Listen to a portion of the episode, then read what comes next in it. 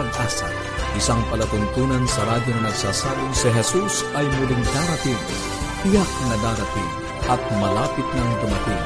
Kaya kaibigan, kumandakan siya sa lubungin.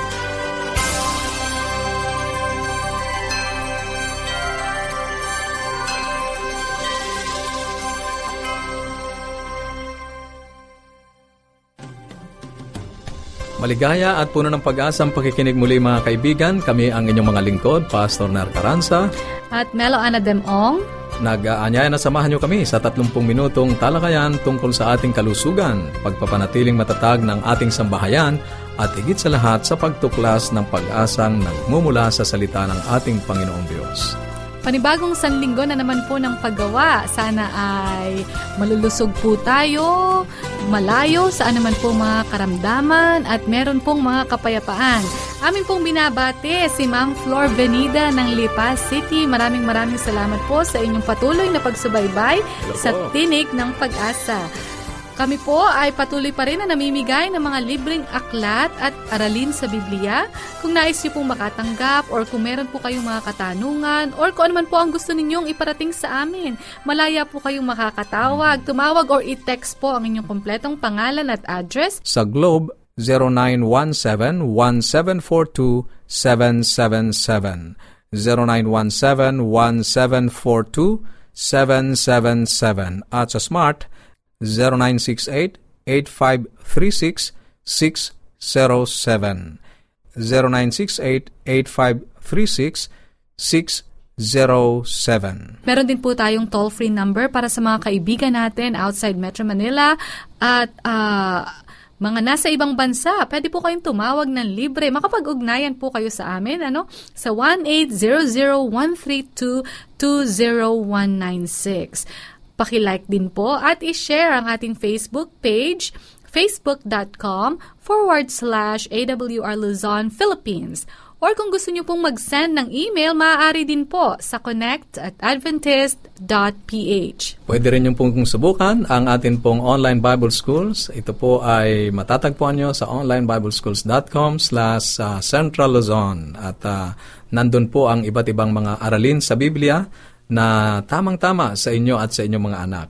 Ngayon po ay dadako tayo sa ating mga pag-aaral at sa unang bahagi nga po ng ating palatuntunan ay pinag-uusapan natin ang mga prinsipyong nagpapalagon ng relasyon sa ating tahanan, mm-hmm. ano, magulang at anak, upang ang ating mga tahanan ay maging uh, parang langit-langitan dito sa lupa. Ano, Melo? Yes, so, Pastor napakahalagang bahagi ng uh, pag-aaral ito.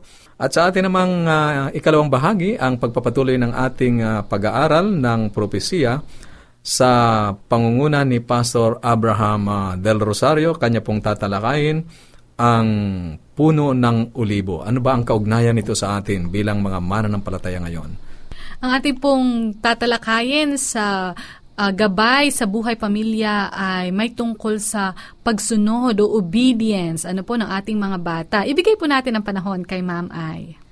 Welcome po sa segment ulit natin ng uh, Buhay Pamilya. Alam niyo po mga magulang, ang uh, obedience po, yung pagsunod ng ating mga anak ay mahalaga po sa atin at uh, nung nakaraan po ay ating uh, pinag-usapan kung gaano kahalaga na ating turuan po, 'di ba? Ang atin pong mga anak ng tamang pagsunod. Ngayon naman po ay uh, pag-usapan natin, kayo po ba ay nahihirapan na magturo uh, sa ating mga anak ng uh, yung bang paggawa sa bahay, yung mga practical duties. Bahagi po kasi ng pagsunod ng ating mga anak ay maturuan din sila kung uh, papaano talaga sila gumawa ano po sa loob ng tahanan natin. Nakalulungkot naman po kasi na ang ating mga anak malalaki na ay hindi pa natin mautusan, magwawalis lang ng bahay o kaya maghuhugas ng pinggan, ay hirap na hirap pa po tayong magpa, magpasunod sa ating mga anak. So, ang ang at ang atin pong pag-uusap ngayon ay hindi lamang po sa mga magulang, maging sa mga anak po na nanonood sa atin ay um, mahalaga na atin pong mapag-usapan kung gaano kahalaga ang mga practical virtues o practical duties. Number one po na atin pong ituro sa ating mga anak ay turuan po natin sila na maging matulungin po. 'di ba? Ang pagtuturo naman po talaga ay kapag maliliit pa mga simple task like, anak, ilagay mo nga ito sa basket, di ba? Ilagay mo yung mga laruan mo sa iyong basket, sa iyong lalagyan, isosoli mo anak ha. So yun ay mga simple task na pwede po nating uh, ituro sa ating mga anak hanggang makintal na po sa isip nila na yung mga gamit ay dapat ingatan, no? So ito'y mga pagtuturo sa ating mga anak kung paano po sila maging matulungin. Kasi po, aminin natin, ano, di ba, mga nanay, mga tatay, mahirap naman po talaga na tayo lang yung gumagawa sa bahay. At saka po, ituturo natin ito sa ating mga anak upang sa ganun kapag sila'y wala na po sa ating poder. Alam na po nila, like yung mga anak namin, nung nag-dorm sila, nung high school sila, or nung college, ay kung hindi ko po yun sila naturuan sa bahay, mahihirapan po sila na maglaban ng damit nila o mamlansya, di ba? Mga ganun po na mga, mga simple task lang po hanggang sa sila po ay uh, matuto na talaga. At kapag sila ay natututo na, ay sila na po yung mag explore kung ano ang gusto nilang gawin. Di po ba? Hindi na sila didiktahan sapagkat naturuan na po natin sila. Ang isa po maganda na maituro din po natin sa kanila yung mga practical, ano, mga practical na, actually yung mga ituturo po na sa at, natin sa kanila, marami naman po talaga ay malawak yung mga gusto nating ituro sa ating mga anak, sa pag, uh, hindi lamang po yung mga home duties, kung hindi yung maging yung sa kanilang pag-aaral, 'di ba? Itinuturo din po natin sa kanila yung study habits, yung paggawa nila ng mga assignment, homework, yung mga ganun po ano. So ito'y kasama mga practical po na mga duties na atin pong ituturo sa kanila upang sa ganun ma-develop po sa kanila yung habit na ginagawa nila yung mga task na yon na hindi na po sila sinasabihan. Isa pong mahalagang puntos pa rin po ay i-appreciate po natin yung ating mga anak, di ba? Mami, Daddy, i-appreciate natin ang ating mga anak kung sila po ay mayroong nagagawang magaganda. Sabihin natin, very good anak. Ano? From our heart, talaga. Sincere po tayo na sinasabi natin sa ating mga anak na natutuwa tayo na ginawa nila yung uh, halimbawang iniutos natin sa kanila o kahit hindi sila nautusan, ay uh, ina-appreciate po natin yon Ano po, sa loob kasi ng tahanan, alam niyo po, yung mga anak natin, di ba, mami, daddy, ayaw nila lalo na yung mga adolescents, ano? Ayaw nila yung laging paulit-ulit na sasabihan natin sila. So kung maliwanag po yung instruction natin sa kanila at may nandun yung love, nandun yung care na hindi tayo sisigaw sa kanila ay ma- madali po sa kanila ang pag- pagsunod. At alam ko pong karanasan, di ba? Karanasan mo yan, kaibigan, sa iyong mga anak. So, nais ko pong iwan sa inyo ang isang talata mula sa banal na kasulatan na ito po ay nas, masusumpungan sa Deuteronomy chapter 6, ang uh, verses po ay nasa 7 and 8. Babasahin ko po. Okay, sa 6 muna. And these words which I command you today shall be in your heart. You shall teach them diligently to your children, and shall talk of them when you sit in your house, when you walk by the way, when you lie down, and when you rise up. So, You shall teach them diligently. Ganyan ang role natin, Mami and Daddy, di ba? Ito po ay isang paalaala sa atin upang sa ganon, ang atin pong relasyon sa ating mga anak ay mas ma maging maigting sapagkat may pagsusunuran pa tayo sa atin pong pamilya. Maraming salamat po sa inyo pong pagsubaybay. Maraming salamat po, Ma'am Irene Gabin. Bukas po ay may kadugtong pa ang ating mm. tinalakay ngayon tungkol sa pagsunod. Alam ko pong nakaka-relate ang ating mga magulang. Sa bahagi pong ito, tayo po ay hahandugan ng isang tanging bilang na ang dalangin po namin ay makapag-aliw sa bawat isa sa atin. Jesus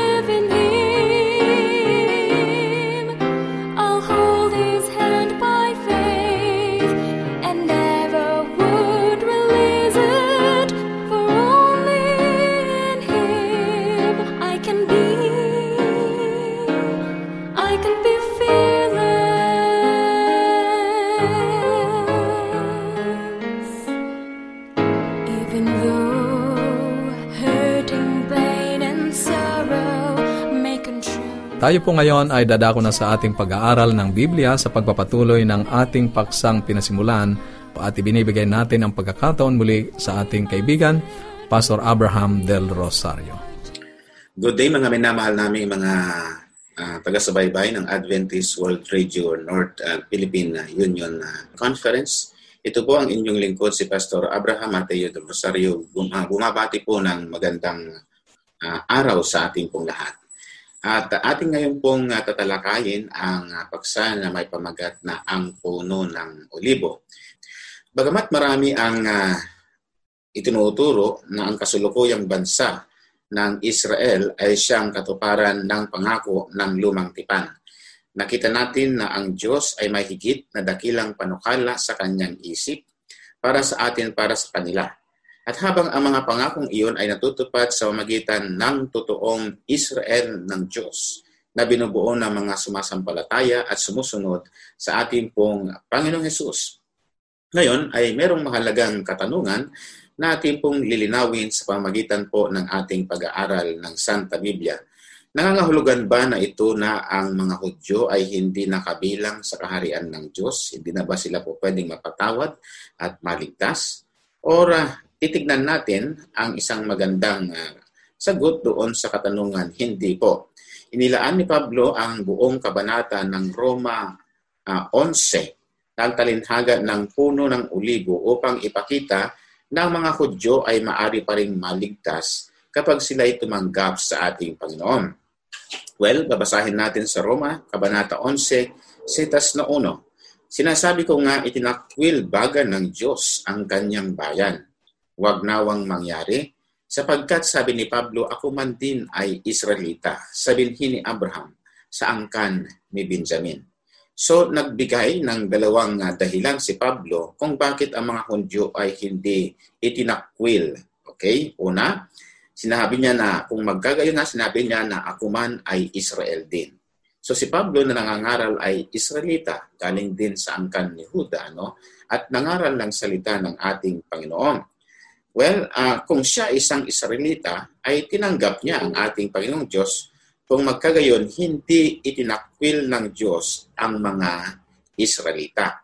Pangalawang patunay ay mababasa natin kung babalikin natin sa panahon ni Elias sa Roma Kabanata 11, setas na 2 hanggang 4. Ang sabi po ng Santa Biblia, hindi itinakwil ng Diyos ang kanyang bayan na nang una pa ay kinilala niya o hindi ba ninyo nalalaman ang sinasabi ng kasulatan tungkol kay Elias? Panginoon, sabi niya sa verse 3, pinatay nila ang iyong mga propeta, giniban nila ang iyong mga dambana, at ako'y naiwang nag-iisa at hinahanap nila ang aking buhay. Yan yung po yung pahiwatig at pangangaral noon o kaya higbi ni Propeta Elias. Sa verse 4, titignan natin at dadapwat ano ang sinabi ng kasagutan ng Diyos sa kanya.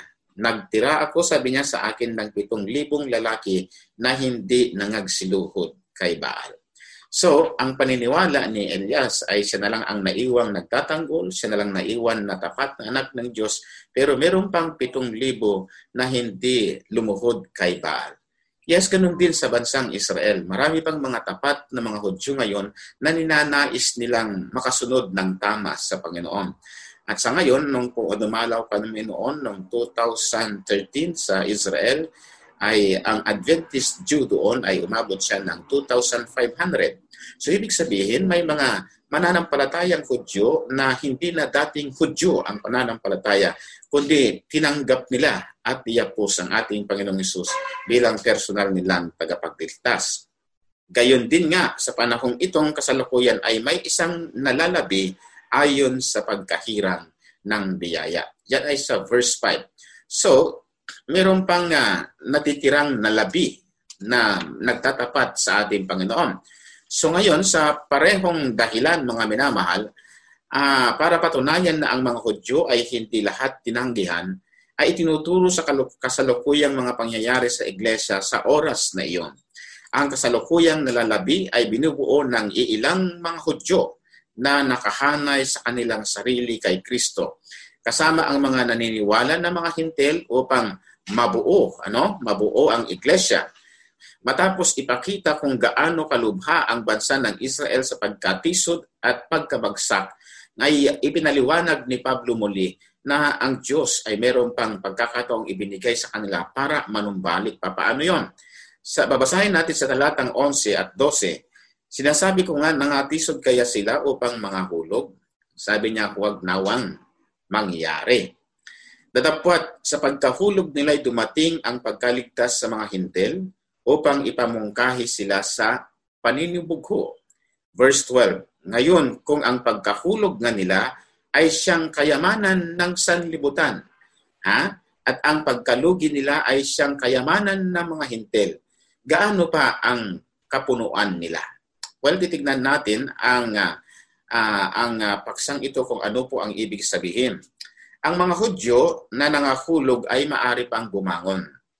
Okay, sa katunayan, mula nang sila ay bumagsak, pinili ng Diyos na hayaan ang mga Hudyo na makita kung paano niya pinagpala ang mga hintil at sa gayon ay ginamit niya ang, mga hintil upang mainggit ang mga Hudyo upang makahikayat sila pabalik sa Kanya. Ang Diyos ay nagbigay ng maraming panahon upang sila'y manumbalik sa ating Panginoon. Kaya nga po, ah, kanyang inextend ang kanyang biyaya, hindi lamang po sa kanila, kundi sa, sa mga hintil na hindi nananampalataya sa Panginoon. Well, tayong mga Pilipino ay hintil din tayo, pero binigyan tayo ng pagkakataon na maging isang spiritual na Israel. So, pansinin natin ha, mga kapatid, muli inaalok ni Pablo sa kanila ang pagkakataong maligtas sa kanyang kapanahunan. Nung nangangaral siya, alam natin na si Pablo ay nangaral sa pitong iglesia ng Asia Minor. At marami din noon ang uh, nanumbalik ano, sa Panginoon, yung mga na-disperse na mga Jew noon ay tinanggap nila si Jesus bilang personal na tagapagligtas nila. So sunod ay ginamit ni Pablo ang talinhaga ni Oseas tungkol sa Israel bilang isang puno upang kumatawan sa kaligtasan ng Israel sa pamamagitan ng mga hintel sa iglesia ni Kristo. Okay? Okay, sinulat niya sa Oseas chapter 2 verse 23, aking itinatag siya para sa akin sa lupa at aking sasabihin sa kanila na hindi ko bayan. Ikaw ay aking bayan. Yan ang pagkakilala sa kanila noong unang panahon. At ito ay inugnay ni Pablo sa relasyon ng Israel at gayon din sa mga hintil. At ang iglesia nang sabihin niya sa Roma 11, talatang 17, ang ganitong pananalita. Basahin natin. Kung ang ilan sa mga sangay nangabali at ikaw na isang ulubong ligaw ay isinanib ka sa kanila at ikaw ay naging kabahagi nila sa ugat ng kababaan ng puno ng olibo. So papansinin natin kung ano ang ibig sabihin ng uh, binasa nating talata sang-ayon sa pagkabanggit ng uh, sulat ni Pablo. Well, ang ugat ng, uh, ng puno ay si Jesus na nagkakaloob ng nagpapalusog sa dagta. Okay? O dagta. Katulad ng mga natural na mga sanga ng puno ng olibo, ilan sa pisikal na mga Hudyo ay naputol sa puno dahil sa pagtalikod at hindi pagtanggap sa ating Panginoong Yesus. Huwag nating kaligtaan ang sinasabi ni Pablo na ilan lamang sa mga Hudyo ang naputol ang mga alagad na katulad ni Santiago, katulad ni Pedro, ni Juan, ni Pablo, at halos lahat sa kanila ay Hudyo. So sila ay nanatiling nakakabit sa puno sapagkat sila ay nanampalataya kay Kristo at tinanggap nila si Jesus bilang kanilang Diyos at tagapagligtas. Kung ganon, ang mga nananampalatayang ligaw na mga sanga, mga hintil na kagaya natin, ay isinanib at naging bahagi ng mga Hudyo sa sanga nakaparehong puno kung saan ang mga hindi nananampalataya mga Hudyo ay pinutol. Okay? Ngunit ang mga natural na sangang pinutol ay maari pa ring makabalik. Okay, may magkakaroon ng magkakaroon ng grafting, ano, ibabalik yung mga napunong sanga at muling makakuha ng sustansya sa puno ng olibo na walang iba kundi ang ating Panginoong Yesus. So, mapapansin ninyo sa Roma Kabanata 11, setas na 23, at sila naman sabi niya kung hindi mga mga sisilagi sa di pananampalataya at mga kakasanib sapagkat makapangyarihan ang Diyos upang sila'y isanib na muli. So ito yung pangako sa pangangaral ni Pablo na sa pamamagitan ng kapangyarihan ng Panginoon, muling ang naputol na sanga ano, ay ibabalik ng ating Panginoon at tatanggapin sila ng ating Diyos sa magitan ng kanilang pagbabagong buhay. Well, mayroon lamang isang iisang puno at iyon ay si Jesus. Kung titingnan natin sa Roma chapter 11 verse 25, ngayon ay sinasabi ni Pablo ang tungkol sa pagpapatigas ng Israel hanggang sa kapunuan ng mga hintil. Sabi niya, at sa gayon ang buong Israel ay maliligtas at ang kaligtasan ng isang bahagi ay nangyari sa Israel hanggang sa pumasok ang kapunuan ng mga hintil. Okay? So ginamit yung word na kapunuan, karagdagang mga hintil. At ang sabi niya sa verse 26, at sa ganito'y ang buong Israel ay maliligtas Gaya ng nasusulat, magbubuhat sa Siyon ang tagapagligtas, siya ang maghihiwalay sa hakob ng kalikuan. Yung salitang enso sa Grego ay hutos. Nang ibig sabihin ay sa English ay in this way of manner. Okay, sa Tagalog sa ganitong paraan. Well, i-describe natin, ang kaligtasan ay dumating sa mga hintel mula sa Sion. Ang ibig sabihin, mula sa mga Hudyo sa pamamagitan ng Mesyas. Ang pagkabanggit ng buong Israel doon sa talatang binasa natin ay isang rurok ng kwento ng puno ng ulibo. Sa ibang salita, ang lahat ng Israel ay maliligtas. Ano? Ha? Ang lahat ng Israel ay maliligtas ay mga Hudyo at mga Hintil sa pagsasanib sa isang puno. So, kung ang hintil at Hudyo ay magsanib sila sa isang puno, ibig sabihin ang ating Panginoong Isus mayroong kaligtasan sa pagitan ng hintil at sa pagitan ng mga Hudyo. At ngayon, kung paanong ang kapunuan ay nangangahulugang ng kaligtasan para sa mga Hudyo sa talatang 12, ngayon ang kapunuan ng mga hintil ay nangangahulugan na ang kaligtasan ng mga hintil ay magdadala ng kaligtasan sa mga Hudyo. So gagamitin ng Diyos ang mga ng mga hintil upang manawagan sa mga Hudyo at kapwa sila na nangaral sa buong sanlibutan, kaya lang yung isa ay tumalikod, ito namang hintil ay tinawagan ng Panginoon sa isang iglesyang matuwid para sila ay mapanumbalik ng ating pong Panginoon. So kamanghamanghang pagkabaliktad ano, na ang Diyos na dating ginamit ang mga Hudyo upang magpakita ng awa sa mga hintil, ay ginagamit ngayon ang mga hintil upang iabot ang habag sa mga Hudyo. Ang Israel ngayon ay maaring tumanggap ng habag. Hindi nila kailangang mag-antay ng isang hinaharap na panahon. Kapag sila ay magsisi, magpakumbaba, tanggapin si Kristo bilang personal nilang tagapagligtas, magkaroon sila ng kaligtasan sa ngayon. So ang nalabi sa Israel ay tinitipon ngayon sa iglesia kasama ng mga hintil. So, ang iglesia ay pinagpapatuloy ang misyong nabigong gawin ng isang bansa, ang Israel. Ang lahat ng mga pangakong ipinangako ng Diyos sa bansang Israel ay matutupad sa iglesia, ang tunay na Israel ng ating Panginoong Diyos. So dito mga kaibigan, ang dating nangangaral ay ngayon ay pinapangaralan. So kung tayo ay nangangaral tayo naman at hindi natin tinutupad ang utos ng Diyos, gagamit ang Diyos ng ibang taong mangaral para sa iyo. Yan ang lesson na ating natutunan sa kasaysayan ng Israel. At ang Diyos ay mahal niya ang Israel na nawaglit. Ginamit niya ang isang hintil na hindi mananampalataya na nanampalataya sa ating Panginoon upang manumbalik ang bayan ng ating Panginoon. Nais ka ng Diyos na manumbalik sa Kanya. Nais niya na ikaw manumbalik at isuko mo ang iyong sarili. Magpakumbaba sa paanan ng Panginoon at tumanggap tayo ng mana na tagapagmana ng langit na bayan. Tayo po ay manalangin. Dakilan naming Panginoon. Salamat po sa pagkakataon ng pagkapahayag ng inyong pong banal na salita. I-bless ninyo ang mga salitang ito bilang isang butil sa puso't isipan ng mga tao nauusbong ang liwanag sa kanilang buhay at sa kanila ay magpapasimula ang liwanag at ang iyong kaharian ay maidatatag sa kanilang buhay at sa kanilang sambahayan. Tulungan mo kami na katagapangaral ng salita ay patuloy na liwanag upang hindi po maulit sa amin ang kasaysayan na nangyari sa bansang Israel.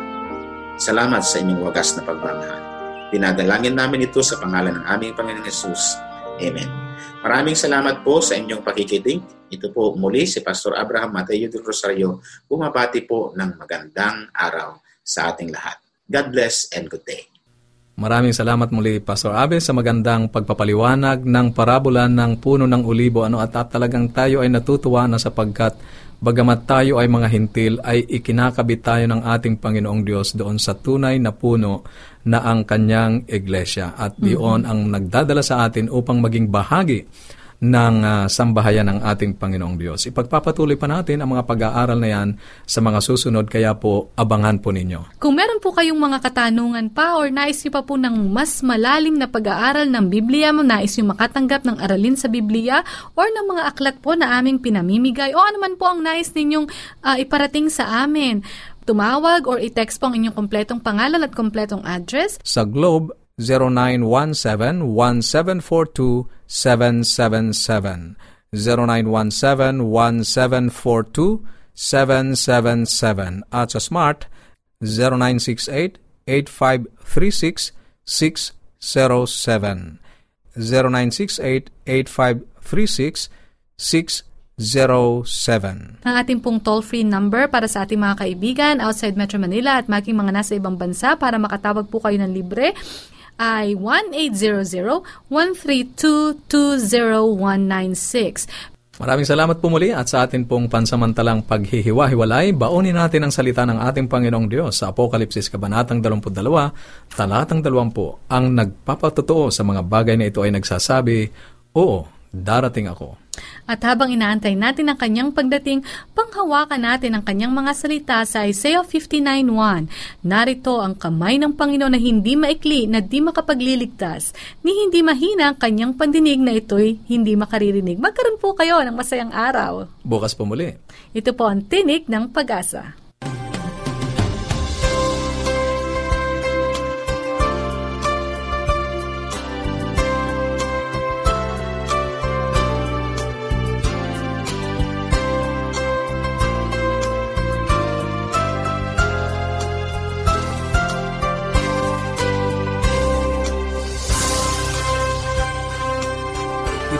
Tinig ng Pag-asa, isang palatuntunan sa radyo na nagsasabing si Jesus ay muling darating, tiyak na darating, at malapit nang dumating. Kaya kaibigan, kumandakan siya sa lubungin